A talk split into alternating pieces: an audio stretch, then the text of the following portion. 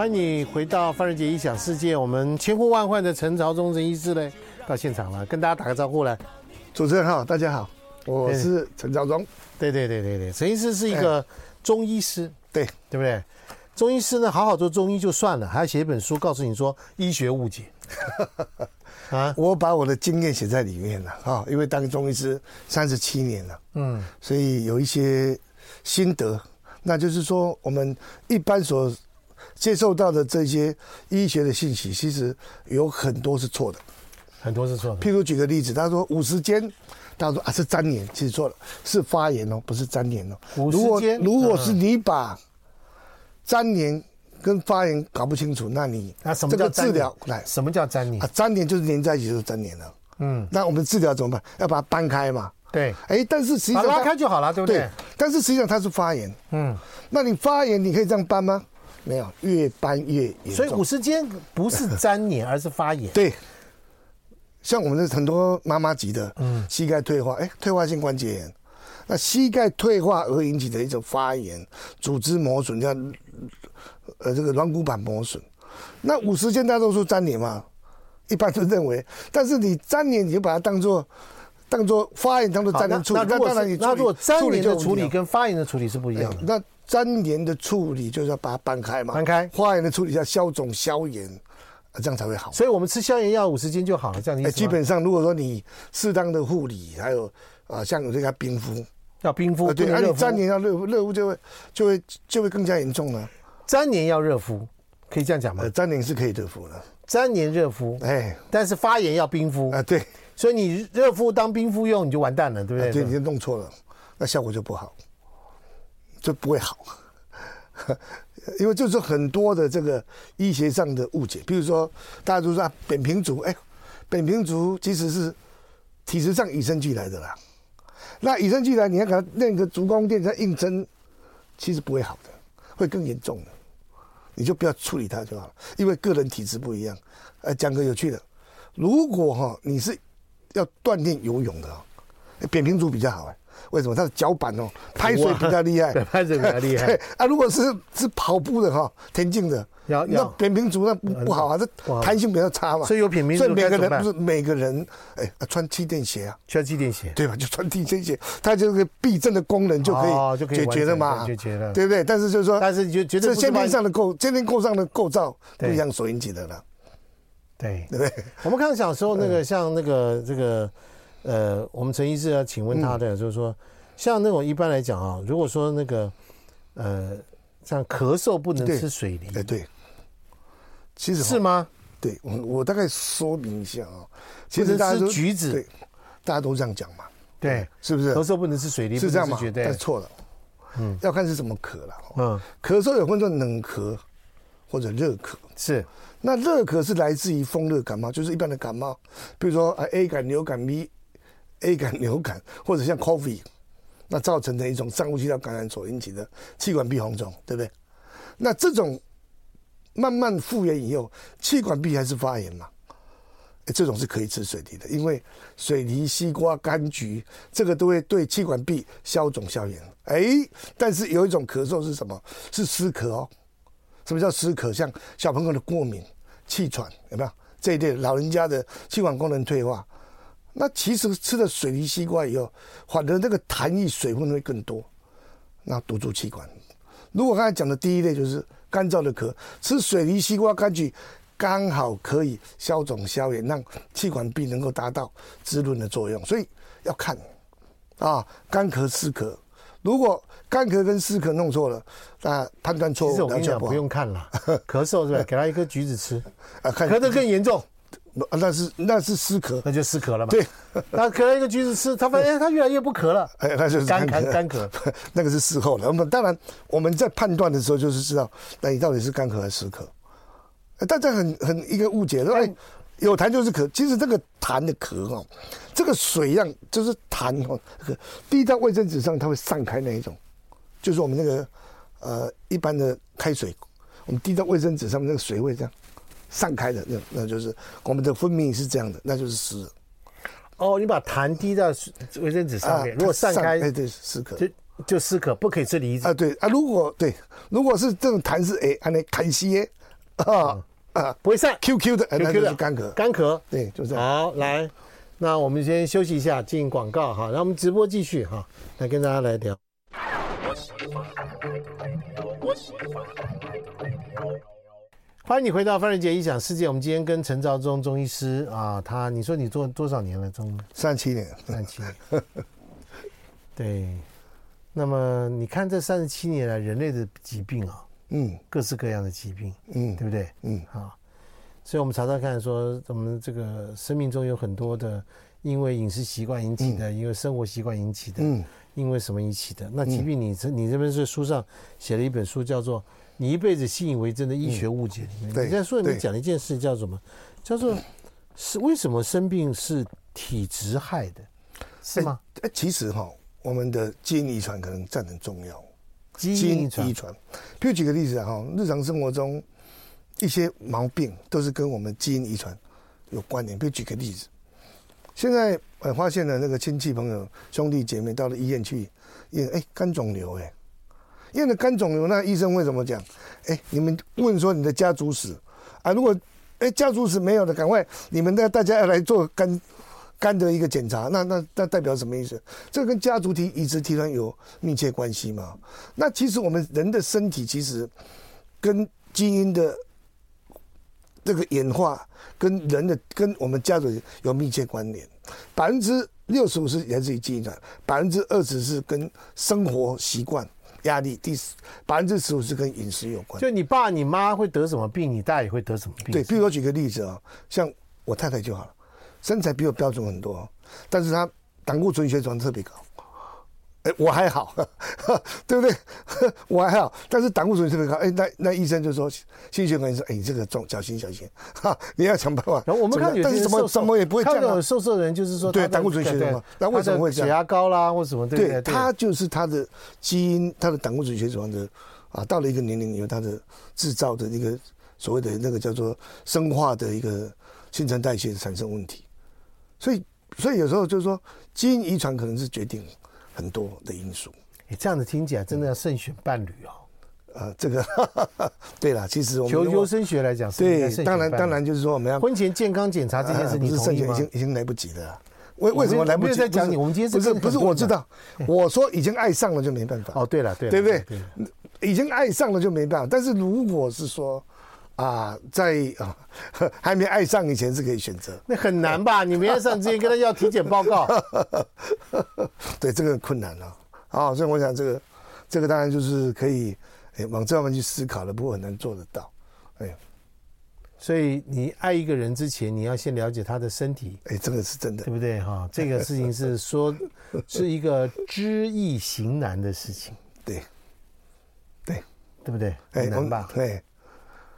那你对于您夫人，嗯，的血脂比较高啦，还是什么胆固醇比较高这件事，你对你对她有什么样的帮帮助吗？那那当然就要监控啊，每三个月一定要抽血，哎，因为现在的这个像我们呃年过五十的人啊，都一定要定期做体检。那加一科啊，如果说你的医生他都可以协助你来做抽血，我就看看哎，胆固醇、血脂肪、血压。是不是都控制的恰到好处？如果有问题，就是赶快吃中药也有效，吃西药也有效。因为包括脑中风，包括心血管的阻塞、心肌梗塞，有很大部分都是跟所谓的三高：血脂过高、血压过高。这我们大家都其实都还蛮蛮蛮蛮清楚是这样子。哎，你你同不同意去给人家调脊椎呀？哦，脊椎调整是一个啊，对身体一个保健的一个。很不错的一个保养了，啊，不过就是过度的去调整脊椎，有时候会造成伤害。嗯，啊，就是说，你如果是单纯是说舒畅身心、疏解疲劳，OK 啦。但是如果是说做一种脊椎矫正，以较侵入性的矫正关节的缺陷，那当然要找专业。嗯，哎，了解，啊。你书里面还写到一个叫毛巾操哦，毛巾操了哈。那毛巾操是王永庆很著名的一个，对，一个我们的经营之神王永庆，对不对？这个他的生前很喜欢的一个动作，毛巾操，用毛巾来做这个操练，对不对哈？他毛巾操人哈，他其实是一种伸展的锻炼呐。好，我们还是适度要运动，嗯，但体质是占大部分的因素，但是百分之呃二十是跟后天的影响有关呐。那当然，我们如果有良好的一种伸展的锻炼，那对我们的健康有帮忙。那这个毛巾操，哎，是一个简单。容易，而且不没有时间跟空间限制的，那基本上就利用个小道具，就毛巾，对，随手可得的，自己来做一个伸展的动作，哎，就是一个算一种瑜伽的方式啦，那也算是一种日常生活的一种保健，嗯，对，所以你的你觉得他的医学误解是什么？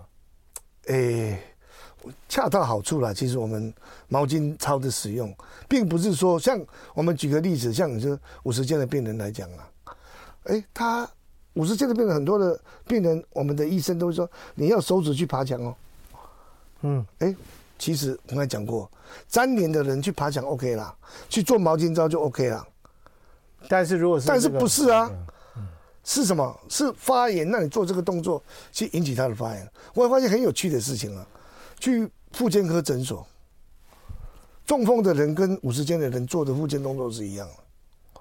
啊，都是手去转那个轮子啊，啊啊，手去爬墙壁啊，哎、欸，中风人是脑坏了，嗯，关节紧了，他不听使唤嘛，所以我们用用这个伸展的动作去带动脑的，去带动脑的这个刺激，刺激让它重新活化，重新把坏死的组织的神经活化，但是实际上发炎了，应该是让它休息。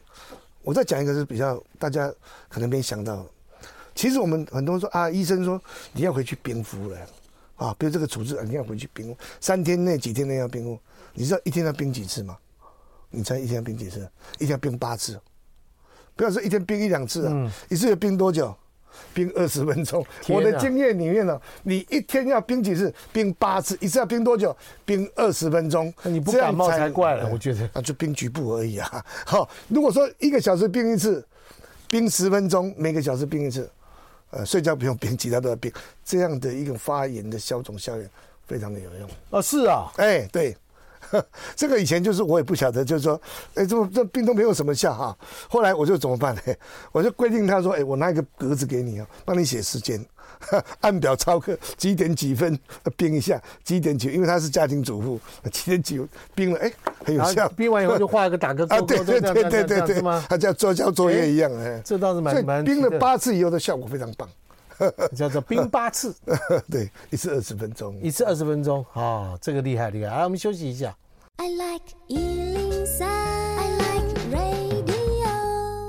欢迎你回到范仁杰异想世界。我们今天跟中医师陈耀忠这个医师的陈朝忠医师来来来聊到什么样的一个所谓的身体的保健，以及我们说的常以信以为真的医学误解。我们刚刚在广告的时候聊到是坐月子，嗯，对不对哈？那这个古时候的坐月子，老人家说不能洗头，嗯，那其实它是有原因的，是因为以前没有吹风机，对。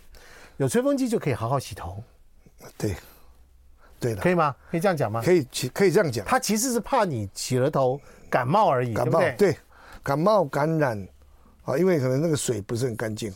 那第二个呢，就是他的头没办法吹干，吹干，所以他就会感冒了，感冒就会引发其他的并发症。哎，这个是他的问题。那我们就说会引起什么？头风啊，头风常常会头痛。啊，头皮凉凉的就会头痛，但现在没有那个问题，没有那个问题。美容院很多，对不对？出去一下隔壁就美容院啊，吹风机，哎，对，对，而且照顾的人对啊，人家说不能出门，不能吹风，对，都是为了怕着凉。所以说那个迷失啊，不要被这个东西所所影响，对不对？但是吃麻油鸡这件事情呢，对，吃麻油鸡哈，天天吃。好可怕啊！那个 吃到快吐了，真的。对啊，但是就是说，我们它是什么原因？我们要尊重这个传统，但是实际上看要去调整。如果我们这个周边的，就是说身处的环境里面，如果是比较寒冷的地方，当然就是一些温暖的食物会让我们的体力会变好。就像哎，昨天吧，前天，前天有个补冬嘛，立冬补冬，对不对？我这礼拜三，那我们冬天如果能够有充足的体力，能够度过寒冬，那隔年啊，隔年的话就比较不会得到感冒，啊，这个是我们在中医里面的养生。那当然吃麻油鸡它有一些温热的作用，有些人不能吃麻油鸡啊，吃的为什么满脸痘痘啊，痔疮出血啊？哦，如果说你体质上是比较热的，也不建议啦，就是说你体质上是手脚比较冰冷，但是一般来讲，生产之后身体都会大寒，因为为什么？在怀孕的过程，尤其在周产期的时候，那个胎盘呐，会制造很多的荷尔蒙，所以身体很热。如果有一些已经当过妈妈的就有经验，我这个在还没生小孩之前很热啊，啊，但是生完小孩就很冷了，那荷尔蒙降了，所以吃麻油鸡可以提升他身体的一个新陈代谢，啊，但是当然了，已经能量过剩了，就不需要一直吃吧。啊、哦，但吃了以后，他如果是觉得满脸痘、痔疮、排便困难，那这个流鼻血太燥了，也不需要每天吃。但是像我们也知道，哎，再讲一个可能大家有兴趣听的，很多人说吃生化汤，对不对？其实生化汤吃几铁呢？吃十铁就好了。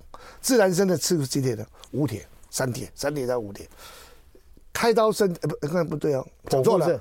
剖腹生的。吃三铁到五铁，剖腹生自然生的自然生是吃多吃十铁左右就好了。但是以前有些误解，中药房说啊，你现在吃二十八天，哎，错了，因为它本身有活血化瘀的作用，还有温暖的作用，吃了以后反正那个恶露不止，都不会结束。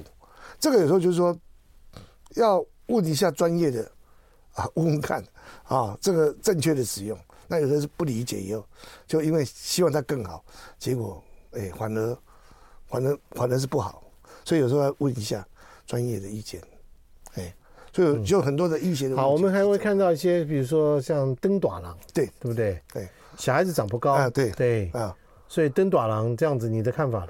来，长高基本上有几个要点，第一个要认真睡觉，深层睡眠分泌更多生长激素，对。大大家都知道为什么？睡觉有入睡、浅睡、深睡、深睡、入睡、浅睡、深睡。那深睡的话才能够什么分泌更更多的生长激素，大家都知道了。浅睡可不可以？分泌不了，所以你要睡得沉，才能分泌更多生长激素。第二个，注意营养，注意营养，瘦巴巴的会长得不好。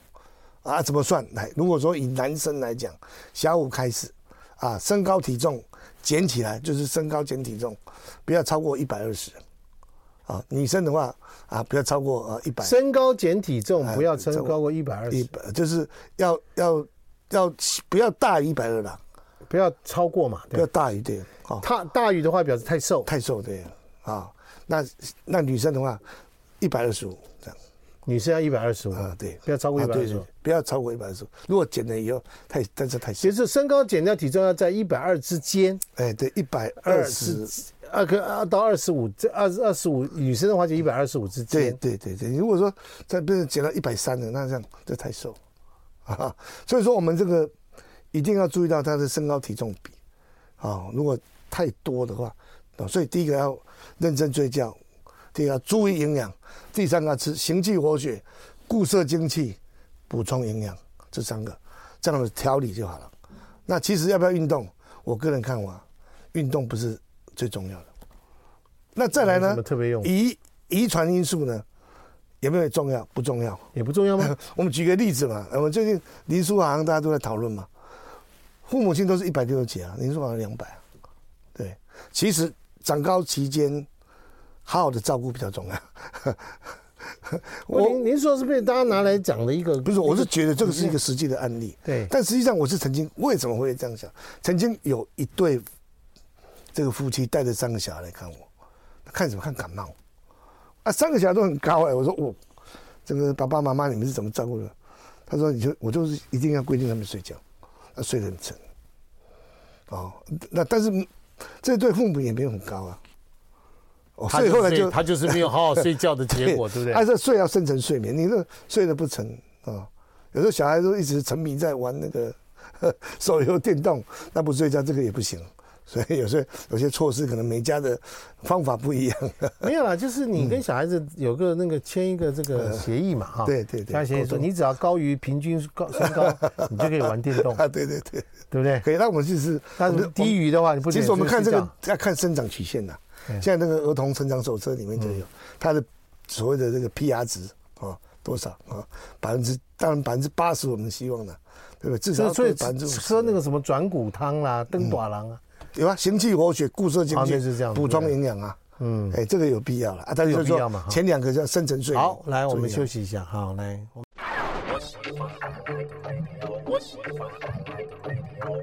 欢迎你回到范瑞杰异想世界。今天和陈医师聊到，我们刚刚在广告当中谈到说，大家所谓的叫做什么酸性体质、碱性体质、酸性食物、碱性就是，他刚刚说其实只是抗氧化跟这个发炎食物。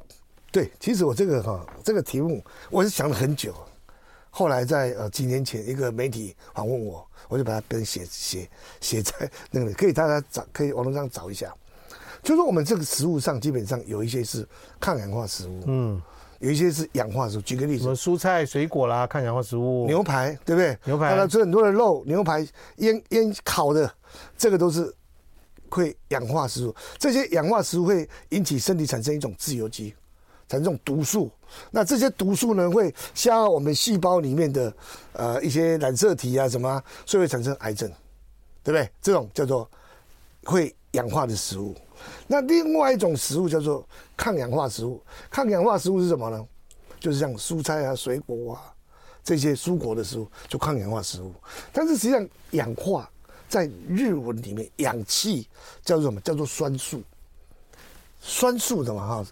刚刚我说散手酸素，所以氧化跟抗氧化，所以它就是它就就是变成氧化就是酸化，抗氧化就是相对就是碱化，好，所以其实我们很多的食物里面都有产生氧化跟抗氧化。那抗氧化对身体比较健康，酸化食物是对身体有伤害。但是实际上我们吃的东西的，比如柠檬酸，柠檬吃在嘴巴里面，缝一下里面，嘴巴是酸的哦。这个酸的时候，它其实。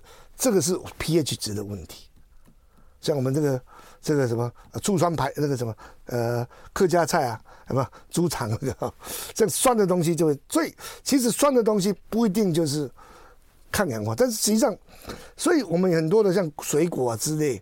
它其实是酸的，那你说酸的食物其实是抗氧化食物，说吃酸会变碱。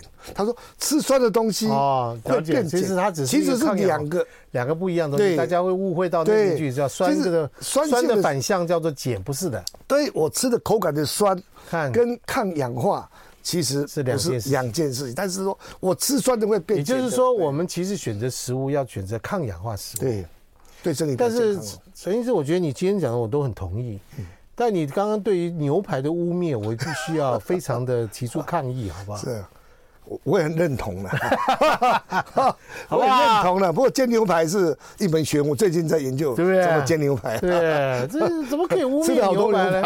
是不是？所以身材会变这样，是因为对，你吃到好的牛排，对不对？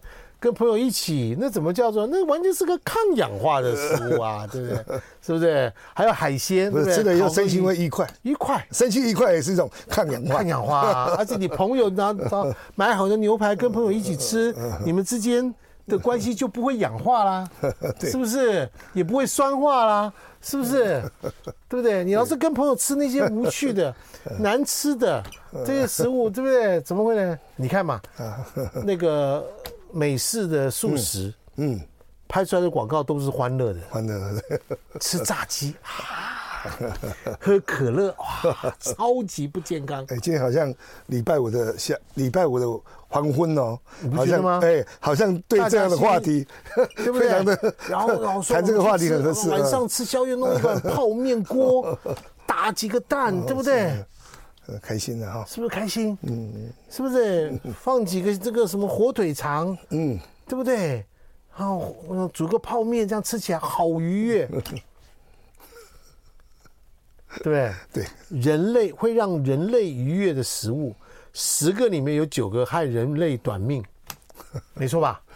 哎，对，冰淇淋，冰淇淋，是不是？饮料，手摇饮。为什么那么兴旺？对不对？所以我今天也来破解一下医学误解。对呀，不过我是觉得是这样，就是说，你像你看，我们讲说，我们中药跟西药合在一起吃，哦，对，对不对？对，这个我觉得都是大家的一种奇特，就是说我如果医生感冒了，我医生开个药给我，或者我今天吃某一个慢性病，医生开这个给我，可是人家跟我讲说中药很有效，可以这么这样的话，嗯，你怎么看法？其实哈，很多人说啊，吃的西药不能吃中药。其实啊，吃了西药以后，间隔一个小时、两个小时才能吃西药。嗯，其实这个是，这个以我的看法是不没必要了。我说是没必要，没必要啊？怎么讲？你先喝的咖啡，对不对？他说什么咖啡？什么吃药不能喝茶？你这个咖啡呢？这个咖啡半衰期多久？六个小时。所以咖啡对身体的影响有十二个小时。嗯，那不管是咖啡也好，药也好，其实在身体里面的影响都超过十二个小时。我如果说我要完全排除，是不太可能的，对不对？